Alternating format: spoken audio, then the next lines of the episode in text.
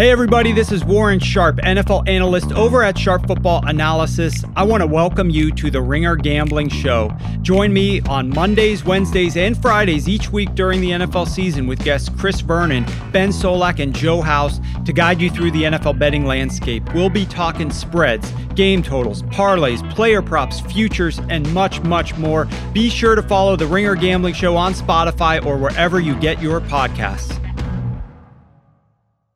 Allstate wants to remind fans that mayhem is everywhere. Like when your fantasy league meets up at your house. Everything's great until the hot plate gets too hot for the tablecloth. Now your kitchen's up in smoke. And if you don't have the right home insurance coverage, the cost to fix this is anything but a fantasy. So switch to Allstate, save money, and get protected from mayhem like this. Not available in every state. Based on coverage selected. Subject to terms, conditions, and availability. Savings vary. This episode is brought to you by Hyundai. Think about all the stuff you can do now on Sundays after the Super Bowl's over. Adventurous activities. You need a Hyundai to get you there. The all-new Hyundai 2024 Santa Fe is equipped for any adventure with features like available H-Track, all-wheel drive. You can take on the dirt trails and kick up some mud. Or available dual wireless charging pads so no one gets stuck in the great outdoors. Learn more about the all-new Hyundai Santa Fe at HyundaiUSA.com.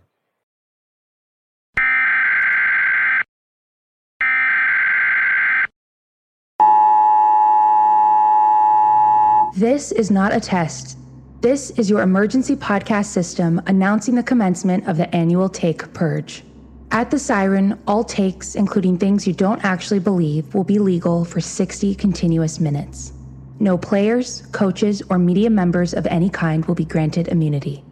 All rational thought, logic, and professional credibility will be suspended. The Ringer Podcast Network thanks you for your participation.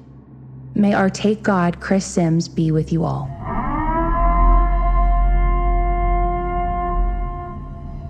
Welcome to the Ringer Fantasy Football Show. My name is Danny Heifetz. I'm joined by two guys ready to purge their sinful takes from their souls, Danny Kelly and Craig Horlbeck.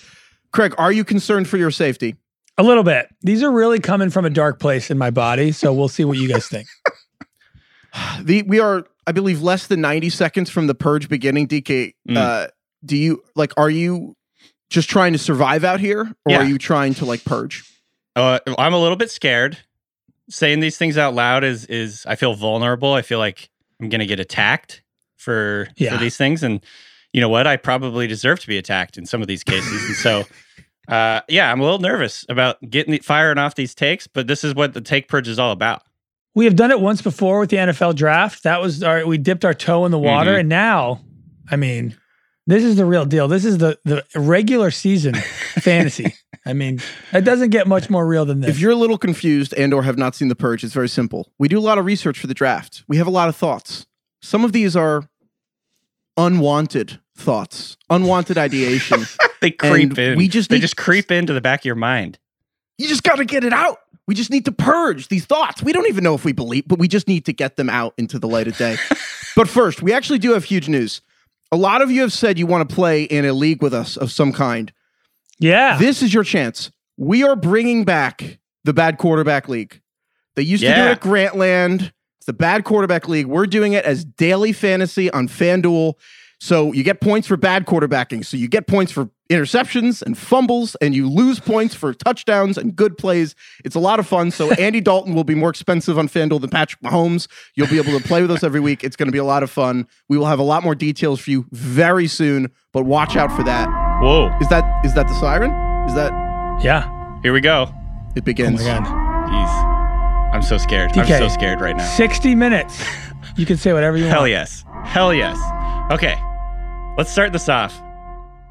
Here's something I believe. Well, I kind of believe it. It's creeping into the back of my mind, just ever so slightly. Damian Harris is the third best running back on his own team. Wow. So people are very, very excited about Damian Harris this year, and I actually get why. The Patriots are going to be, I think, a run-heavy team. They have a very good offensive line. Mac Jones is going to be the starter, so that means, there's going to be more dump-offs. There's going to be far more opportunities at the goal line, things like that. I think Damian Harris is one of the most sexy sleepers, I think, right now. I'm not even convinced that he's going to be the starter for the whole season. I think that Ramondre Stevenson might just be a better option, might just be a better running back than him. I understand that he's a rookie. I get that. And Bill Belichick, blah, blah, blah, doesn't start rookies. Look who's starting for the Patriots this year, guys. He released Cam Newton, the wily veteran, and just decided to go with the better player. So this is classic DK. Classic. This DK. Is so classic. This is cold DK. Water. This is DK is the cold shower. DK's favorite thing to say that the starting running back isn't the best running back on the team. I think, didn't you do that with the Steelers last year? Like James Conner is like the third best running back on the Steelers. I was trying to remember where I'd said this before. I definitely did say this before. You were like, Anthony McFarland is just straight better than James Conner. I mean. And it's like an unprovable statement. Like, I can't actually prove to you that like Ramondre Stevenson is not better. Look, that one didn't work out. This is why we're using this on the Take Purge. This isn't necessarily real advice. This is what I would say, keep this in the back of your mind if you're drafting Damian Harris, that like halfway through the year, Ramondre Stevenson could be the starter. It's not totally wacky and wild. I actually was reading an article from Dan Graziano. Is it so sane? It actually is. It's a great line. I was reading an article by ESPN reporter Dan Graziano, by the way, the other day. And he had, so his article was, and I will say this, predicting potential surprises. So it wasn't necessarily like pure reporting, but he said, they like Harris a lot, but not so much in the passing game. Don't be surprised if we're sitting here a year from now and talking about Stevenson, who rushed for 216 yards in the preseason, as the lead back in this offense. I don't think he's just making that up. I think there's something to this, potentially. Also, using some actual real numbers here. Last year, and I saw this from Matthew Berry in his 100 Stats article that he does every year. So over the past 5 years, the Patriots have had the NFL's second highest red zone rushing rate. So they like to run inside the red zone. New England last year had 32 rushes inside the 5-yard line. Cam Newton got 22 of them. The next closest player, Rex Burkhead with 4. Third closest was Damian Harris with 3. Everyone's so excited about Damian Harris right now. And again, I get it. What if they just split up the goal line carries? What if it's Ramondre Stevenson as the goal line back? Why would that happen? He's a rookie. Belichick always redshirts the rookie running backs. Okay. This is the logical thing to say. What if you're just flat out fucking wrong on that, though, Heifetz? But, Mr. Heifetz, we are in the middle of a take purge right now. What if it just doesn't happen like you envision? So, basically, my bottom line point is that Ramondre Stevenson looked actually fucking incredible in the preseason. I get all the fucking caveats about preseason. DK loves the preseason. However, DK likes the preseason better than the regular season. We're all overreacting to Mac Jones looking like the greatest preseason quarterback of all time, and I can't overreact to a running back looking good too. DK wakes up Sunday morning, week 1, and is disappointed. He lets out a sigh of disappointment that preseason. DK should have just made that his take purge. Like, I like the preseason better than the regular season. I like that there's 90 players getting run at a game. I have written an article about how great the preseason is in the past. Probably don't need to look it up or anything like that. But I think, honestly, like, I'm not even kidding. Like, the Damian Harris thing to me is sort of just like, you know how this happens all the time. Like, people get really excited about like a brunch spot that everybody loves. And it's like the trendy new brunch spot. And every time you go to this brunch spot, there's like a 45-minute line and you have to fucking wait around. And I hate that shit. I hate it so much. I'm like, I'm not waiting in line for this place. I don't care how good, you know, their Eggs Benedict is. I'm not doing it. I refuse to go to this place. I refuse to jump on this train. This is how it is with, I think, Damian Harris, just because he's so like trendy right now. Everybody's so excited about it. I'm just like, I can't do it. He's overrated brioche French toast. Is that what you're saying? I get what DK's saying, and I love that analogy. I'll go a step further. It's like the same way everyone wants you to watch a show. Yes. And then enough people tell you to do it, but you're late. So and you I'm refuse. Not doing it. So I'm like, stop fucking telling me to watch Brooklyn Nine-Nine. It's never going to happen. I'm never watching Brooklyn Nine-Nine solely because so many of you told me to do it. I will never watch 30 Rock. Just stop asking me. That was just might as well at Maze on that. I know that was not a dig. Maze is listening like that was about you. He has actually not tried to get me to watch 30 Rock. I just will say. I feel the exact same way about Ted Lasso. Listen, I get it. Yes. Everybody loves Ted Lasso. I even watched the first season of Ted Lasso, but I hate that everybody likes Ted Lasso so much that I now hate the show. So this is Damian Harris. It's just like, screw it. Actually, you know, it's funny because my thought, I've been thinking this over the last like couple weeks, Craig. The people who complain about Ted Lasso are such fucking curmudgeons. Like, just it's the nicest show in the world. It's all about positivity and getting better, but also, like, I 100% know what you're saying. Like, just like there's a certain type of show out there that breeds these like insane fans, and I just can't do it. Anyway, that's how I feel about Damian Harris. I had to get this out on the Take Purge because I actually do think Damian Harris is like the logical and rational pick here. But I don't know. Just in the back of my mind, that nagging thought, Ramondre Stevenson, also JJ Taylor, empirical evidence. JJ Taylor, James White. You're not going to draft Stevenson a redraft, though. It's going to be like if he gets 2 goal line touchdowns in week 1, it's like pick him up because that's real. But mostly it's out of spite for Damian Harris. My actual fantasy analysis here is I'm worried about Stevenson, and I'm worried about James White, and I'm worried about JJ Taylor, and I'm worried about how all three of those players are very good players, and it's not going to be the Damian Harris show that everyone thinks it's going to be. It's going to be a committee. That's DK's least favorite show, the Damian Harris show. I have a Damian Harris adjacent take that maybe I should go next. This is kind of like 8 takes in one, so this is like the majority of my analysis, but like I think the running backs going in the 6th and like 7th rounds will just straight up be better than the running backs going in the 4th and 5th rounds. You did this one last year too. This is like a classic hyphen. It's true though. We started out with the classic last year. I said half the top 10 tight ends would not finish, and that one ended up right. But this one, and I'm not talking about usually talking about value. I'm not talking about like the 6th and 7th round running backs will provide like a better draft value. I'm saying the 6th and 7th round running backs will actually just outperform the guys in the 4th and 5th. So the guys in the 6th and 7th, that's like Damian Harris, Mike Davis, Javonte Williams, Raheem Mostert, Gus Edwards, depending how you count, will just be better than the running backs going ahead of them, like by 20 or 30 picks, who are like Josh Jacobs, David Montgomery, DeAndre Swift, Miles Sanders. You will look back a year from now, you'll be like, here were the 6 guys going, and then here are 6 guys that were going 20 or 30 spots later, and then those guys were just better, and you look at next year's draft, and all those guys are just ranked ahead of them right now. We can go into as many as you want or don't want individually, but I just have strong thoughts on like a lot of these guys. But you just look at like Javonte. If you have any questions on those guys individually, but generally speaking, that doesn't mean like go and draft these guys in the 4th. It's like if you wait till the 6th round, there are good RB2s there that might just straight up outperform the guys you're taking ahead of them.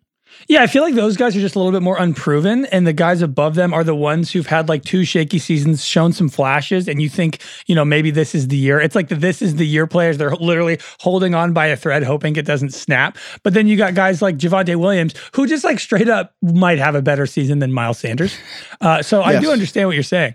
Every year we talked about how there's always a tier that there's a tier below another tier that you just like more for some reason. I've got a guy in this area that is part of one of my takes. Do we want to just skip to it, or do you want to wait and go in order? We can go to that guy because I just get my takes Javonte? Out. Is it Javonte? No. Okay, I want to hit up Javonte. You can do all your takes.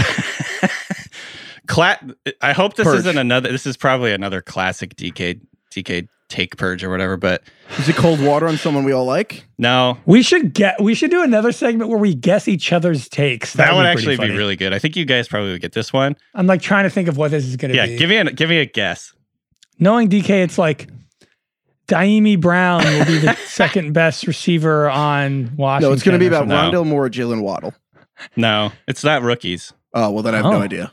Is it going to be that AJ Green is going to be like a top 20 wide receiver? That's a good idea. No, that's not it. But I do like that one. I like where your head's at. Okay, here we go. I know that this is like absolutely irrational, but I actually kind of believe it. Ronald Jones RB1. Oh my god, I love this shit. We talked about this a couple episodes ago. So number one, I'm just out on Fournette. Like I know that we had a very solid relationship with him last year and loved him and hyped him up like. Playoff Lenny, loved all that stuff. Ronald Jones is just better at this point as a runner. They both kind of are not that helpful as pass catchers. I get that. But here's my thinking. I think, number one, the Buccaneers are going to be very good on offense. I think they're going to have a lot of leads this year. And I think Ronald Jones is going to be the main guy, salting away games, running in the second half, just giving them a chance to like, get the game over with essentially without like just get out of there with a win type deal. And I think that the Buccaneers are going to have a lot of early game leads. Last year, Part of this is the situation, which I think he has a good situation. Part of it is I actually think he's a very good player. Last year, and I was actually surprised when I looked this up, he was 5th among all running backs in rushing yards over expectation. This is a next-gen stat. Behind only Derrick Henry, Nick Chubb, Dalvin Cook, and J.K. Dobbins. 5th. He was 4th in rushing yards over expectation per attempt. So it was like total yards and per rush. So like very good in both like macro and micro level. Per PFR, per Pro Football Reference, that's hard to say, Pro Football Reference, he was 1st in yards after contact per attempt. He was also 10th last year in rushing yards per game, 8th in rushing yards per carry. Why do we think he sucks? I like this. To me, it still is like just mystifying. I think it's because he drops so many passes or something, but he's good. He's a good runner. So first of all, I agree with everything you just said. I love Ronald Jones. I don't understand there's several sites where Fournette's going ahead of him. And I'm like, if you watch the playoffs, injured Ronald Jones was better than healthy Leonard Fournette last year, and Fournette had a big playoffs because Ronald Jones eventually was too hurt to really play significantly, but he was better. I agree with everything you just said. Having said that, I have been rethinking all of this today because Gio Bernard has a high ankle sprain. Yep. And that is different than an ankle sprain. I sprained my ankle the other day going up a curb, and I misjudged it, and I sprained my ankle. Oh, no. A high ankle sprain is not like that. A high ankle sprain, we talk about Achilles' and stuff. Quietly, the high ankle sprain is like the most benign sounding thing that affects your career. Michael Thomas got one. It's like turf toe. Yeah, Michael Thomas got one, and look at now he's had surgery and they botched that, and now he's going to miss half the season. I mean, Odell's had a high ankle sprain, wasn't the same. Saquon had a high ankle sprain. It ruined his whole season a couple years ago. I mean, Gio Bernard is the pass-catching guy. So if he has something that will linger all year, who's the better pass catcher, DK? Is it Ronald Jones or is it Leonard Fournette? It's probably Fournette, and I think that's going to be his role. So again, he's going to be reliant on early downs, touchdowns. I get that. Like, I think there's a world in which his touchdown performance and yards performance pushes him up into like the low end RB1 category in half PPR. He's not going to be a big pass catcher. That's just not going to happen. Even that would be crazy for Take Purge. But I think that situationally, talent-wise, he's gonna have an opportunity to carry the ball a lot. Last year, I saw this per Sharp Football. Football Sharp. Should we change Warren's website? Let's make our own battle. Should we just take it over? Football Sharp. From Warren Sharp's website, which has basically every stat you could ever want. Let's see here. 1, 2, 3. There's also a lot of stats I don't even know if I want. There's so many stats. Only 5 teams had more rush attempts with an 8-point lead than the Buccaneers last year. I think they could be first this year, honestly. So I agree. In other words, I think the Bucs start like 8-0. The Buccaneers had 134 rushes last year with an 8-point lead. I bet they outpaced that this year. I bet Ronald Jones gets like 150 rushes with them just ahead. You know, and bottom line, he could have like 200 plus. So I don't know. I'm just looking at the situation. I still think he's talented. I'm holding on to that fucking love. I don't know why. I mean, I do know why. It's the stats back it up. I just think he looks good as a runner. But he also, I think the things that hold him back are like he fumbles and he doesn't catch the ball. So people think he sucks, but he doesn't suck.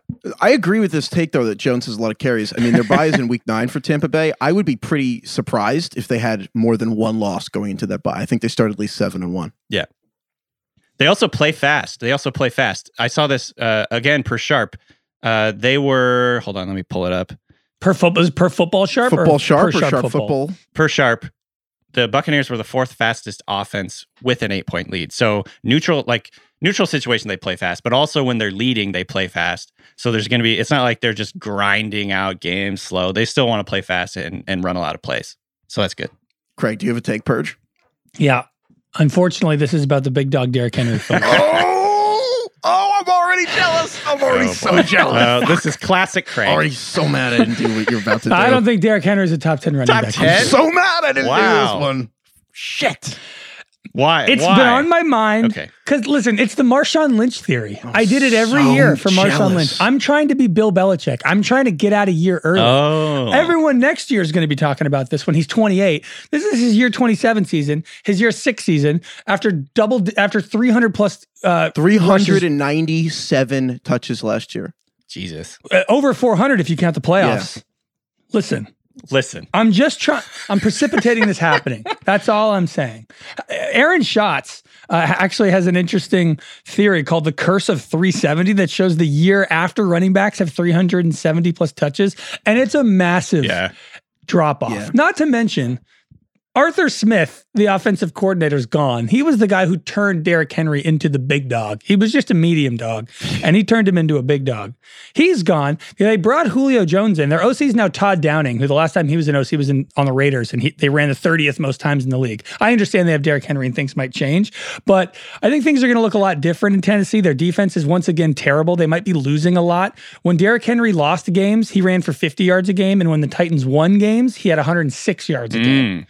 It's a possibility, that he doesn't run for 19 touchdowns this year and is just like closer to Josh Jacobs than he is last year's. I think this is dead on. And what I like about it is it's the touches are really concerning, but it's not like just being like, well, he's been doing it a long time. So when it's like there are like overlapping things of the touches. The guy who made him successful just left. And as you just said, if the defense is which again, Mike Vrabel's never really had a good defense, to be honest, as a coordinator, even when he was defensive coordinator, like he's never had an impressive defense, that they will be losing a lot. All of that adds up to me. Medium dog time. It's like my friends have, shout out Kyle and Molly, they have a Newfoundland. That's a big dog. His name's Woody. Instagram's Woody Man. Woody. If you can go follow it. That's a big dog, but it's more like, what's a medium dog? Like an Australian Shepherd? Those are trendy right now, right? Those are trendy. A small Those are pretty Aussie. Small, I would say. Yeah. What? Yeah. Those are like 50, 60 pounds. What's medium? Australian Shepherds? Medium dog. No, they're That's like medium. 30 pounds. Actually, I don't know. Maybe they're heavier. No, they're bigger than that. It's a medium dog this year. I agree. I think that's Derrick Henry. We should delve deep into dog weights on this. Yeah. Dog weights. Anyway. I'm all in on this. I'm honest. I'm not just in. I'm like actually intensely jealous. I didn't think of this. Are you? I mean, this is actually this is a good take. This is a good take for the Take Purge. I don't necessarily believe it, but that's part of the Take Purge. Hop on. Come aboard. Yeah. All right. So I'm just going to follow up with something on the very same vein. Okay. I think this is the year Travis Kelce drops off too. Oh my God. And there's no actual evidence for this. Like I have no numbers to back it up. It's the reason is that I'm buying Travis Kelce this year. He's just too old. Yeah, he's like 33. Look at him. He's old. What are you, his old balls? His old, yeah. I hope someone knows that's a movie quote. Yeah. Big Daddy. He turns 32 in October. Here's my thing. It's just because I'm getting Travis Kelce this year. For the last 4 seasons, it's been very obvious that Travis Kelce will be the number 1 tight end. And for 4 seasons in a row, I did not get him. Now, this year, I am like, you know what? I want Kelce this year. I'm the fucking idiot who's buying GameStop at $350, thinking it's going to keep going up. I'm the idiot buying Bitcoin at $65,000, thinking it'll just keep going up. No, they're selling it to you because it's going to go down. Idiot, you're the one left holding the bag. It's like tight end is a pyramid scheme, and I'm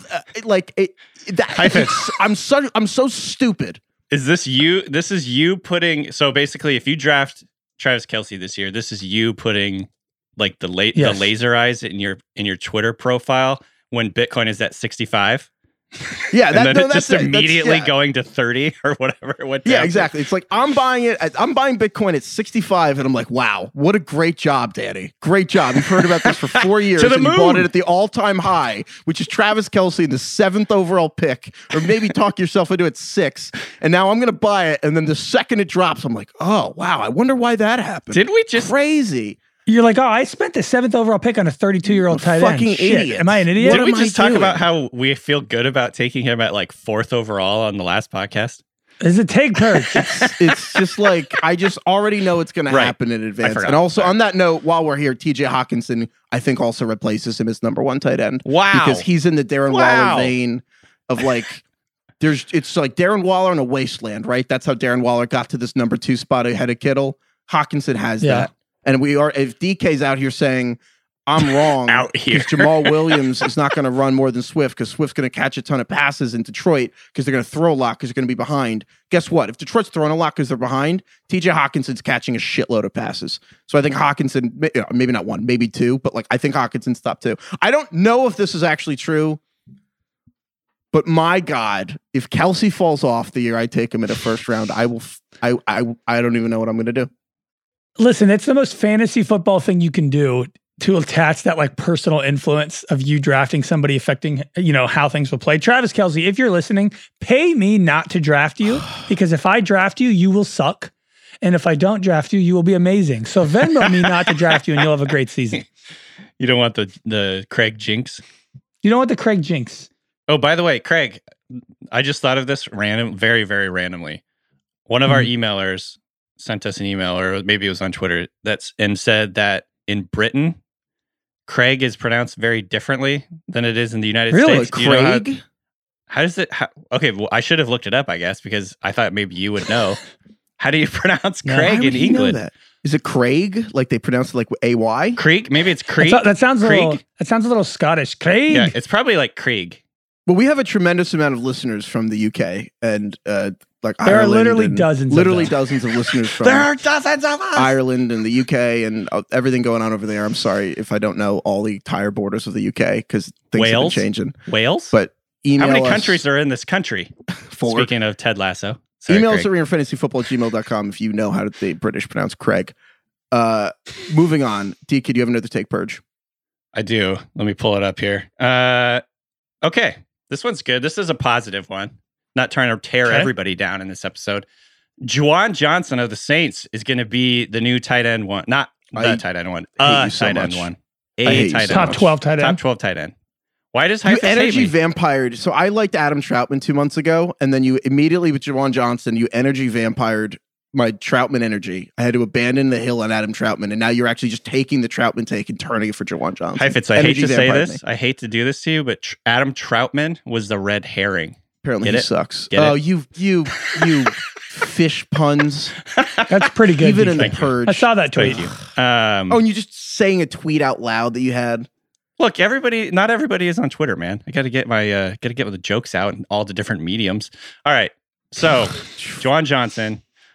So, number one, Adam Troutman, I think, is still going to be asked to block a little bit. He is coming off an injury, but it doesn't sound like it's super serious. I think he's going to be asked to block in this offense a little more than you want.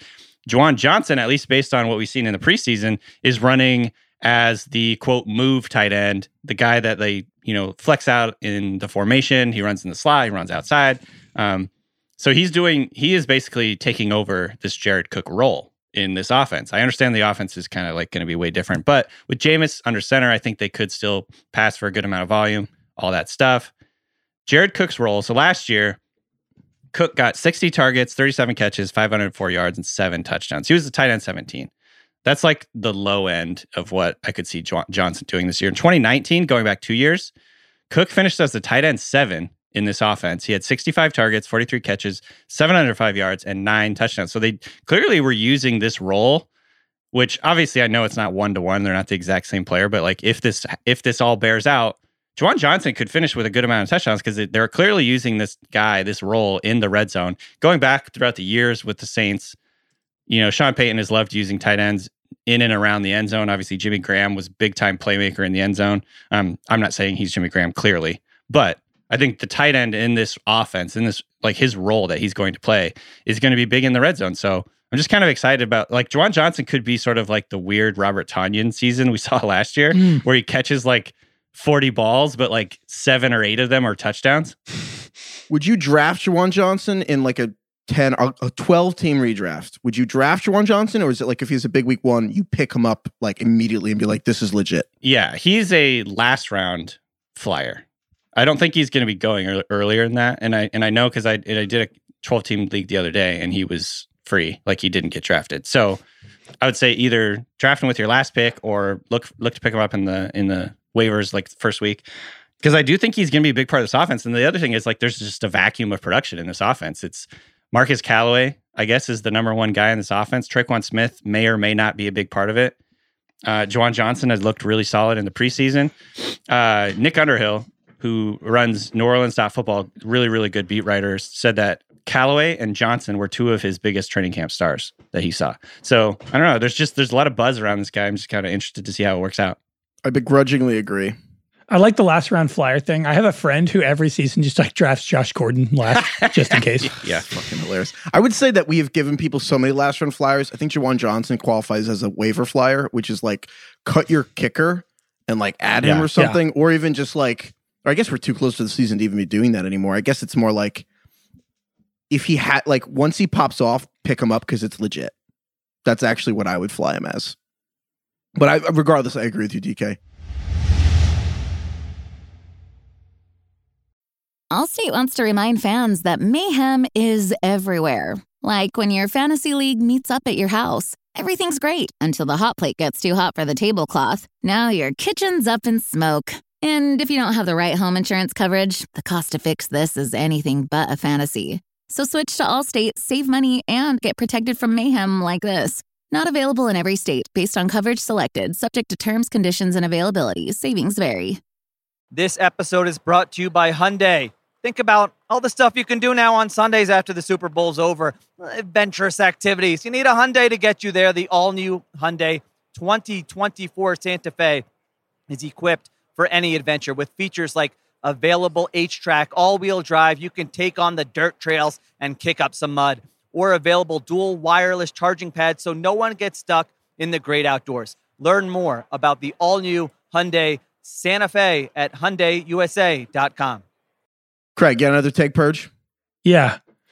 So I think that Chase Claypool is not only going to be the best Steelers receiver this year, I think he's going to be a top 10 receiver in the league. And I think this is when, I think Chase Claypool goes from like guy on the rise to like, oh, he's like fucking T.O. Like I think, even though I know they're not like a comp, but I mean like that style of like the way DK Metcalf kind of made that giant leap and everyone's like, oh, and now he's just like truly one of the guys. I think Claypool will just be like, oh yeah, he's one of the guys. I still think we kind of refuse to believe that the non-first round draft picks are good. Like we need one extra year to believe that they're good, but all the other guys, we just need one, you know? Yeah. And Claypool literally is the closest comp to Calvin Johnson we've had since Calvin Johnson from a measurable standpoint, and had an amazing rookie season in which he played limited snaps. And we're all still kind of like, yeah, I mean, Deontay ahead of him and Juju, like you never know. I think Ben loves big receivers. I think Claypool's going to have double-digit touchdowns, and like this will be his entrance into the wide receiver elite this year. Love this. I have no arguments against this. I think he's a baller. High fits.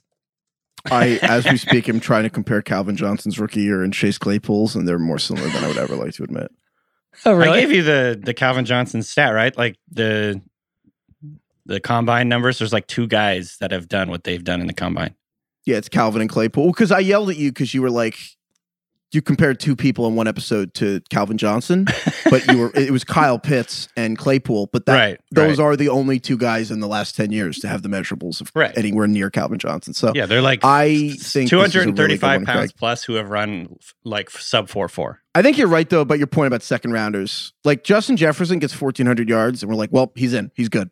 But if Claypool, I mean, obviously he didn't do 1,400 yards, but it's just harder for us to be like, this guy is great and will be great. He started 6 games. He had 800 yards, 9 touchdowns, over 100 targets. Like he's like, and he ran for 2 more. He had 11 touchdowns last year. He's the kind of guy who it's like every time they target him, he makes just an unbelievable play. It feels like. Yeah, like I know the competition thing is. I just think he'll immediately rise like to the top and be like, oh yeah, okay, the Steelers did it again. Yeah. Okay, I have like 7 more that I can elaborate on to varying degrees. I might just, I kind of want to throw a couple out. Well, I'll just throw one out right now. Sure. I just think Josh Allen's going to suck again.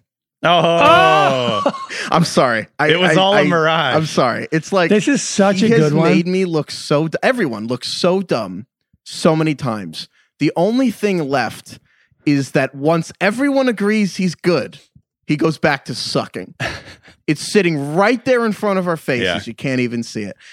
We're all Charlie Brown. We're like ready to kick the football, and there you are in your ass again, right where you started. It is like maybe the single biggest increase in completion percentage for any player in NFL history is not immediately sustainable. Perhaps. I'm not saying Josh Allen's bad. I don't want the Buffalo people listening to be like, I'm not saying he's going back to 2 years. He's going to be bad again? All right. Well, I'm not saying he's going to quote. What's the actual quote you used? All right. No, listen, you're not allowed to be quoted from the take purge. I think that's the rule. That's a rule. You cannot quote the take purge. I'm not saying he's going to go back to like last in the NFL in completion percentage, which he was for the previous 2 seasons before last year. Dead last in completion percentage. But there's going to be a lot more moments this year where you're like, yeah. Does he just suck? I'm not saying it's going to be like, it's going to be a mix. It's going to be a mix of last year with the wow, he's so good. And a mix of way more moments from like 2019 Josh Allen. We were like, what the fuck is he doing? Because he just had a lot of those moments and they just didn't, the interceptions that were dropped, uncatchable passes that were caught. There's just a lot of things that all went right.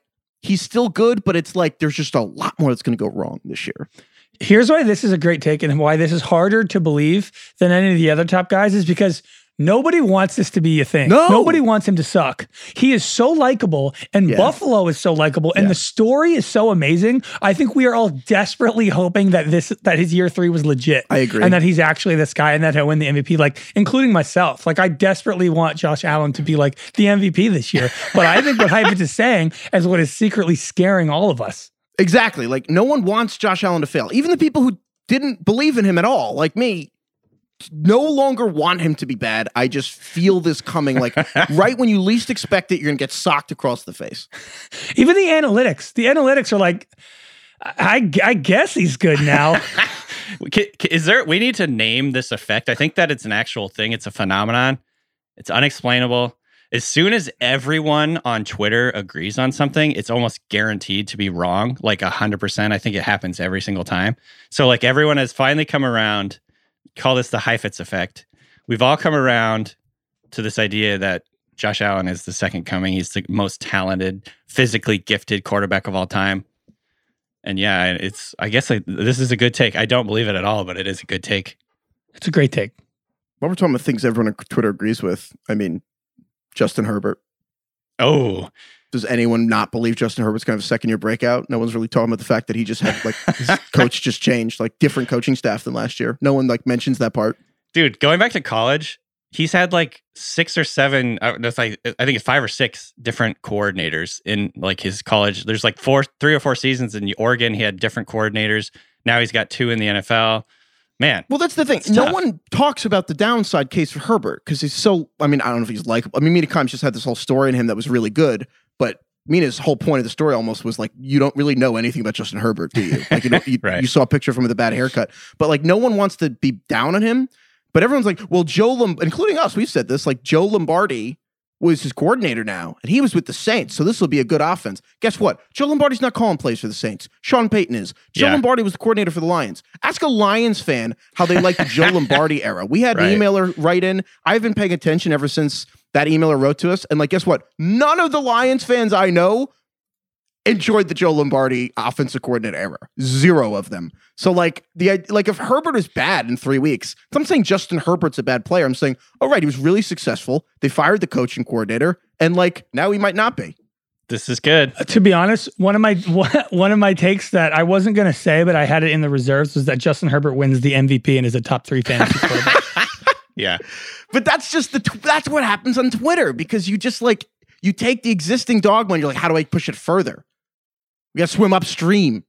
I think in a vacuum, you can just be like, he had a great year 1. Does that mean he's going to be better year 2? No, different coach. But like everything is better now. Like the coaches are objectively better than Anthony Lynn, I would say. The offensive line is objectively better. Like, and a year 2 leap for quarterbacks is like objectively a thing that happens to most stud quarterbacks. Like everything suggests he will be good. I get that's why I take Purge. Hard pushback on the coach is objectively better. First of all, it's an offensive coach that got fired and it's a defensive coach that got hired who was literally coaching Division III defensive coordinator 4 years ago. I'm not saying that he's not qualified. Like, he's a good coach. But I would push back that the staff is just, I don't think there's anything objective about coaching. It's not automatic. I don't know. But I mean, I would say that if you talk to somebody like Warren Sharp, I think they would say that Anthony Lynn is already objectively a worse play caller than Joe Lombardi, and that Brandon Staley, you know, turned the Rams into like, I mean, did an incredible job with the Rams last year and couldn't do an incredible job with the Chargers. I don't know. Maybe it's not objective. Sharp. What does Sharp Warren think? What does Sharp? If Sharp football thinks that, what does football Sharp? Yeah. What does football Sharp mean? I don't know. I'm very, very in on Herbert. I like it. All right, any other take? His hair is back. His hair is back. Any other take Purges? So is his powers. Yeah, I got one. This one's going to devastate all of us. I just got to say it. No one has said it yet. Oh, no. What if it just like kind of doesn't happen for Antonio Gibson? Right. I think this is actually pretty logical. This isn't like actually that hot, but let's go with it. It's hot in terms like all of us are so on board. But like, listen, I don't have any metric. I don't have any, like, he won't finish as a top, blah, blah. My take purge is just like, whatever we think is going to happen just won't. JD McKissick will play on third downs. Antonio Gibson will be fine. And he's not the second coming of Christian McCaffrey. And this has all been for nothing. And you spent way too much in your salary cap draft for him. And it's kind of where we are now. And he's like, you know, he's Miles Sanders. So Rich Rebar, who works at Sharp Football, not Football Sharp, he actually works at Sharp Football, made the point that, I mean, a lot of people are hiring Antonio Gibson, including us, and Rich Rebar made the point that it reminded him of when Joe Mixon, like a few years ago, was like a really popular fantasy pick, and that everyone was talking about his usage in a three-down back situation, and it was largely just wish casting, and it never happened, and it was kind of like...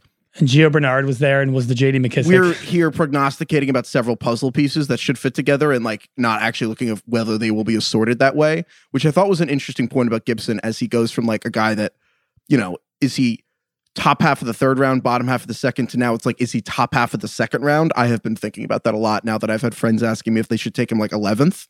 Yeah, I mean, I've really talked myself into him so much. Now I have my draft coming up tomorrow and... he's like obviously one of my top targets and we're in an auction league and I'm like, God, like, am I really going to shell out? Like I'm hesitant, you know, like when you actually step up to the plate and you got to swing, that's when you're nervous and you're like, yeah, I could say whatever I want on this podcast, but like now it's like, no, am I going to outbid somebody like $52 for Antonio Gibson? Like the same amount as like Kamara or like $3 less than Kamara or $3 less than, you know, guys like Derrick Henry. I don't actually know anymore. Yeah. I think the hype is unanimous enough that he's just driven up, and that's the problem. It's like everyone's so in on him that, to point one, people aren't talking about the downside, including us. We haven't probably talked enough about the downsides, but also just it's a guy that was like kind of ranked 23rd-ish that now is just I'm seeing in drafts going like 12th or 11th, and it's kind of like, well, that's kind of where some juice kind of leaks out. You know what I mean? Like it's going to be so terrible if week one he has like 15 carries, 2 catches. JD McKissick has 7 catches, and we're just like, oh wait. Well, speaking of week one and JD McKissick, I actually have another take. Let's hear it. Saquon, even when fully healthy, is just 3 down JD McKissick. What? And what I mean by this is that Craig, what? This team, I'm not saying Saquon the player, but if you look at the production, I'm just saying like Saquon, the Giants are not going to be good at rushing the ball. Like the week one last year, like before Saquon got hurt in week 2. Week one, Saquon had like 6 yards on like 15 carries. Oh my God, I forgot about that. Saquon, no one thinks about this. Like before he got hurt, this is the week before. 15 carries for 6 rushing yards. Saquon is feast or famine. I feel like every first half, Saquon has 8 rushes for 2 yards. Yeah, that's what I'm saying. Like there are plenty of halves. And like yes, the Steelers were a bad matchup for the Giants and the O-line was bad. Guess what? The O-line's the same and the matchups are still bad. The Giants play the Broncos in week 1, Washington in week 2. Those are 2 of the best 5 D-lines in the entire NFL. I actually don't think Saquon is 100 rushing yards combined in the first 2 weeks. And so now, why is he still going to be really good if he's healthy? It's the pass catching. It's because Daniel Jones is going to be freaking out and dumping off a lot.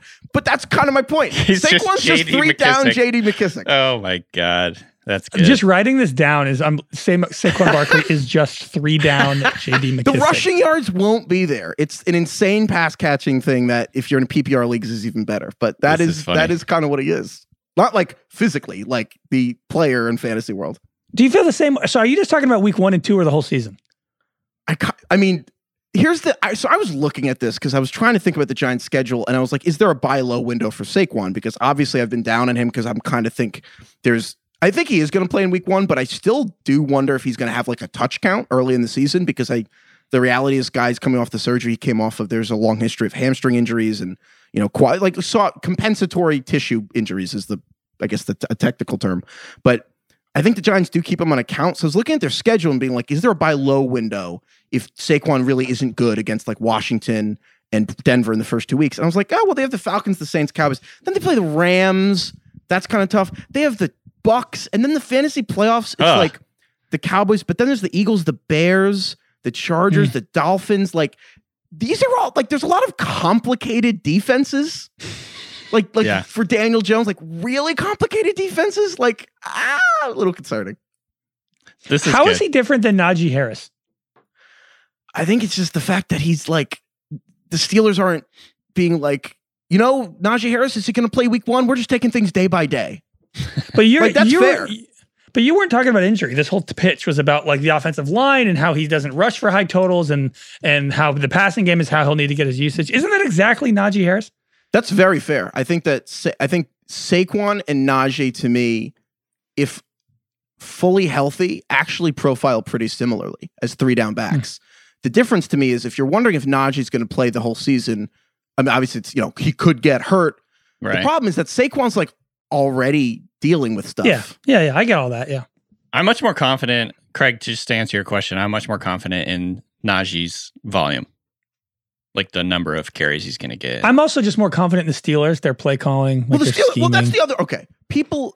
Totally. The most infuriating thing when I hear as a Giants fan is Saquon, Jason Garrett, when he was with the Cowboys, Ezekiel Elliott was great. I got news for you. The Giants don't have the 2016 Cowboys offensive line. I don't want to spoil this for people. I could have called run plays for the 2016 Cowboys. Like, the idea that, Saquon's good at catching passes. Go to the right. Like McCaffrey's go to the left. Right. How about left this time? Right up the middle. Even Kenny Golladay said this week that the Giants offense will have a rough start to the season because the players have not been practicing together. Things are grim right now with the Giants. I swear to God. Noah Malala and I were texting about this yesterday that people who kind of check in on the Giants don't realize how bad the offense is when Saquon's healthy. That's all I'm saying. Anyway, sorry, I had to get that off my chest. This just reminds me of when actors are on a promo tour for their movie and they're already we had some issues with production. Just keep this in mind. There was a flood for a week, so we had to pause production. Trying to prepare fans for how bad it's going to be. It's exactly what it is. I got one left. This one's pretty. I don't know how hot this is because I think it's actually a kind of a good fantasy strategy. But Ty Johnson right now, the cheapest running back for the Jets, I think is going to be the best running back for the Jets this year. So a lot of the hype has been centered around Zach Wilson, and for good reason. And rookie Michael Carter, very exciting. I think he's going to be a good player in the NFL. But so far, if you looked at how the Jets kind of ran their offense in the preseason, it was Tevin Coleman was the starter, more or less. And Ty Johnson was the 1B. And then Michael Carter was the third guy on this list. Obviously, I think right now it's either Tevin Coleman or Michael Carter is getting drafted first. But if you go back in history, uncertain backfields, a lot of times you're just best off taking the cheapest guy. I think Ty Johnson might actually be the best runner in this offense this year. So, and by the way, this is a Shanahan-esque offense, meaning they're going to be balanced. They're going to want to run the ball. They're going to want to have the ability to build up their play action. So they're going to want to run a lot of outside zone, all that stuff, get the defense flowing one way, go the other way. I don't know. I just think if you watch Ty Johnson in the preseason, he looked pretty good. He is the most explosive running back in this offense. He ran a 4.4 coming out of college. I don't know. There's just something to it here. I think the obvious answer would be to draft Michael Carter because he's the guy they drafted and he's exciting. But I think Ty Johnson could end up being the best guy in this offense. Score the most points in this offense. That's deep cut. Yeah. Take purge. I like it. It's not super hot. I actually think that even though that's not quite as sexy as Travis Kelce will fall out, I actually think that this is one of the more likely ones to happen. Yeah. I think you're probably right. I erased it, but I'll just put it back. Ty Johnson, RB2. And RB2. Yeah. I actually think that that's possible. Yeah. The RB2 thing freaks me out a little bit more. But him being the best Jets running back, I actually think is super doable. Yeah. Tevin Coleman's going into the season, I think, based on what we've heard as the quote unquote starter. But I just don't see it with him. I think he's old. Old. He's just too old. He's too old. Look at him. He's old. He's so old. So old. I don't know, man. I think they're going to go with the more explosive younger guy. And it's not going to be Michael Carter. I have a few more, only one of which I actually need to talk about. What about you, Craig? Jesus, I have just so many. All right, I'm gonna rip through two. Needs to get him off his chest. Things I need to get off my chest. One, get it out. I think Sonny Michel won't do much in September, and the second half of the season will straight up be a top 10 running back. Remember C.J. Anderson? Yes. Sonny Michel's just better. C.J. Anderson. C.J. Anderson had 300 rushing yards in 2 games. Replacing Todd Gurley. Yeah. The Rams line isn't as good as it was then, but it's better. And Sonny Michel, as he heats up and knows the playbook, I think is going to be great. another one I have to get off my chest. I don't believe this, but I keep wondering if Michael Gallup will lead Dallas in receiving yards. that would be a good plot twist. I like this one. But the one I have to... those ones are like lesser, but one I actually am thinking a lot about, and this is like real take perch stuff, is I think the Patriots are going to win the Super Bowl. God damn it. And like, what was the lesson of the last 20 years? Like, don't count out Brady or the Patriots. Brady leaves, the Pats do bad, Brady wins the Super Bowl, and we're like, wow, can't believe we counted out Tom Brady.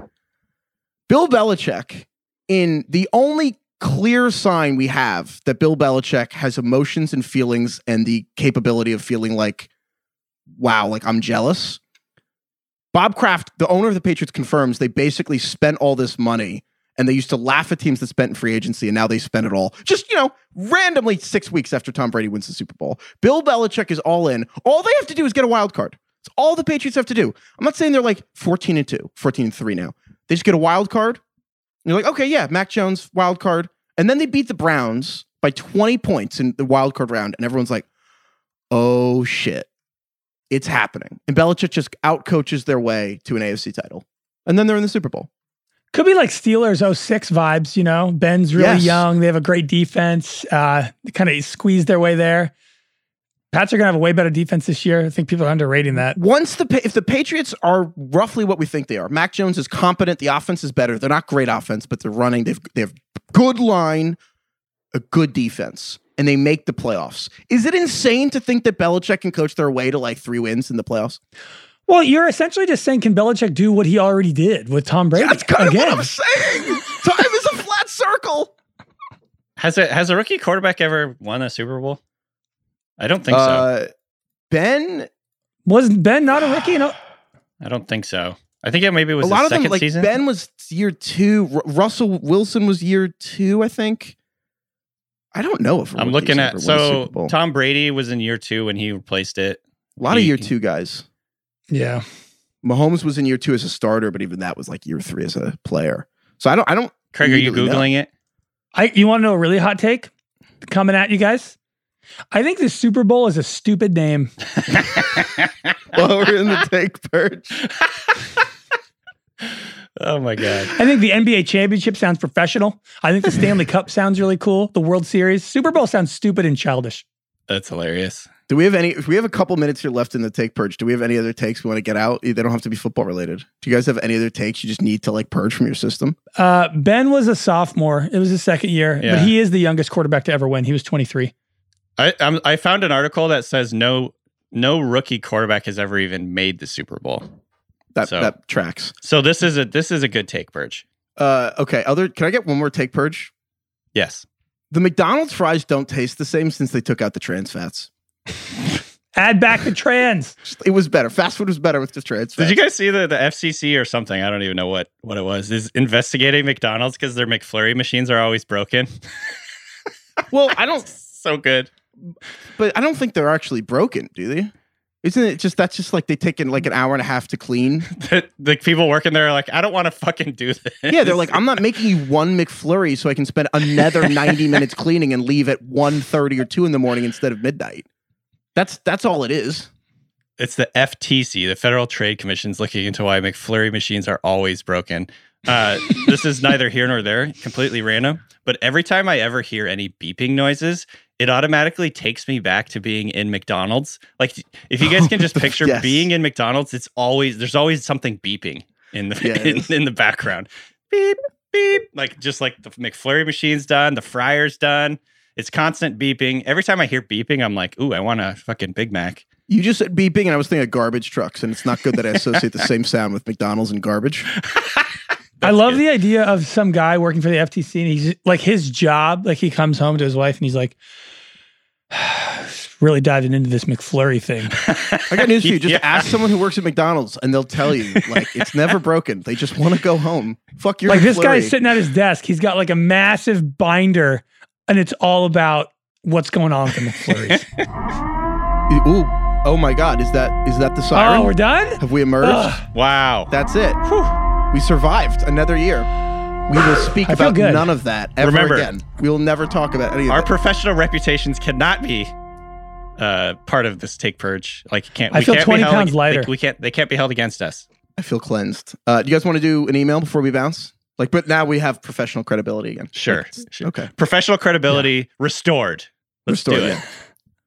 I feel really good after that purge. Okay. This is from Chris from Canada. I'm in a 12-person PPR redraft league. It's like normal. It's like one quarterback, but three receivers instead of two starting. Mm-hmm. It's my third year in the league. I'm a former champ, so thank you for all your advice. I'm drafting 6th overall, and I don't really love the running backs at that spot or the running backs left on the board at 19. Given the extra receiver slot and its PPR, is it bad to just hammer receiver in the first three rounds and find value in the dreaded running back dead zone? Is the dead zone really that bad if my receivers are set? I've been doing mock drafts. I get Devontae Adams as my top receiver. I get either DeAndre Hopkins or Calvin Ridley as my second receiver. I get either Keenan Allen or CeeDee Lamb as my third receiver. Wow. And then Miles Sanders is my running back one. Is that so bad? Chris in Canada. What do you think, DK? I mean, this is awesome. Number one, this is the zero RB strategy, I guess. Like, you could even wait. You don't even have to go in the dead zone. You can just grab like, you know, Ronald Jones, Rojo, yeah. Go well, so we get zero RB. Love Deshaun Sieg, who invents a zero RB. Terrible name. It's actually many RBs. It's like you need like 7 RBs. Just way later. RB. Zero RB in the first 60 picks is the name of the strategy. It should be called shitty RB. Yeah, it's shitty RB. That is what it is. No, the idea here is anti-fragile, because running backs, as we've seen in the preseason, J.K. Dobbins, Cam Akers, like too frequently it feels like they get hurt, and then that can really screw up your entire season.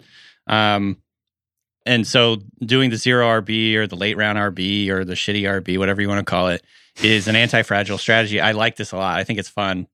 Especially in a 3-receiver league, you're going to have an advantage with like stud receivers like that. I might even say just like in the middle rounds, like keep hammering receivers, grab a good tight end, grab like Logan Thomas or something, and then just go late round RB and see how it goes. But I mean, obviously, you can also go in the dead zone if you want, but I don't hate this strategy at all. No, I like it a lot, Chris. Let's do it.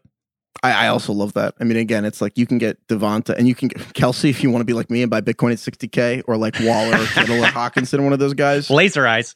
And, but like, again, DK hates it, but if you can plug in Damian Harris, it's like, you know, your RB2, I mean, but you've got all those like other guys. That's a good pick there. I'm just, look, the take purge is over. I actually totally endorse that. We've had a lot of people asking, like, I just don't like the running backs at this spot. Like, yeah, don't feel like take good players. That's take players you're excited about. Don't take a player that you're like, I don't want to take this player. Don't take a player because you feel like you should, because that's the position you're at. Yeah. Okay, cool. All right. Thank you, DK. Thank you, Craig. Thank you to everyone for emailing us.